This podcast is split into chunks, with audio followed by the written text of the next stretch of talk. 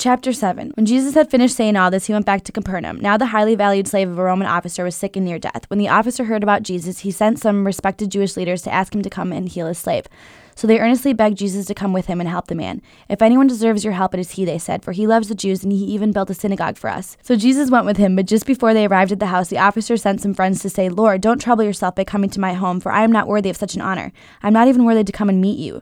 Just say the word from where you are, and my servant will be healed. I know because I am under the authority of my superior officers, and I have authority over my soldiers. I only need to say, Go, and they go, or come, and they come.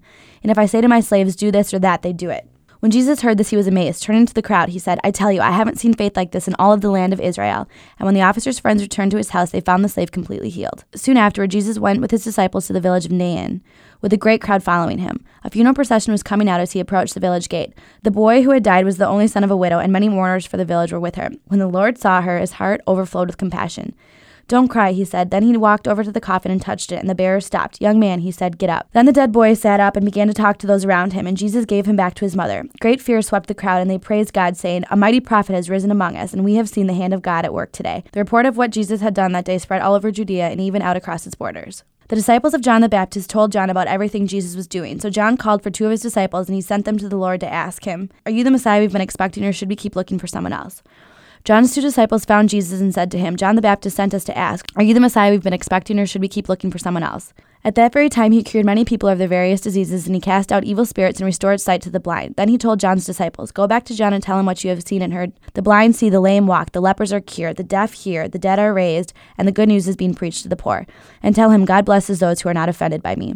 After they left, Jesus talked to the crowd about John. Who is this man in the wilderness that you went out to see? Did you find him weak as a reed, moved by every breath of wind? Or are you expecting to see a man dressed in expensive clothes? No, people who wear beautiful clothes and live in luxury are found in palaces, not in the wilderness. Were you looking for a prophet? Yes, and he is more than a prophet. John is the man to whom the scriptures refer when they say, Look, I am sending my messenger before you, and he will prepare your way before you. I tell you, of all who have ever lived, none is greater than John, yet even the most insignificant person in the kingdom of God is greater than he is. When they heard this, all the people, including the unjust tax collectors, agreed that God's plan was right, for they had been baptized by John. But the Pharisees and experts in religious law had rejected God's plan, for they had refused John's baptism. How shall I describe this generation? Jesus asked. With what will I compare them? They are like a group of children playing a game in the public square. They complain to their friends, We played wedding songs and you weren't happy, so we played funeral songs but you weren't sad. For John the Baptist didn't drink wine and he often fasted, and you say, He's demon possessed. And I, the Son of Man, feast and drink, and you say, He's a glutton and a drunkard and a friend of the worst sort of sinners but wisdom is shown to be right by the lives of those who follow it. One of the Pharisees asked Jesus to come to his home for a meal, so Jesus accepted the invitation and sat down to eat. A certain immoral woman heard he was there and brought a beautiful jar filled with expensive perfume. Then she knelt behind him at his feet, weeping. Her tears fell on his feet, and she wiped them off with her hair. Then she kept kissing his feet and putting perfume on them. When the Pharisee who was the host saw what was happening and who the woman was, he said to himself, This proves that Jesus is no prophet. If God had really sent him, he would know what kind of a woman is touching him. She's a sinner. Then Jesus spoke up and answered his thoughts. Simon, he said to the Pharisee, I have something to say to you. All right, teacher, Simon replied, Go ahead. Then Jesus told him this story. A man loaned money to two people, 500 pieces of silver to one and 50 pieces to the other, but neither of them could repay him, so he kindly forgave them both, canceling their debts. Who do you suppose loved him more after that? Simon answered, I suppose the one for whom he canceled the larger debt.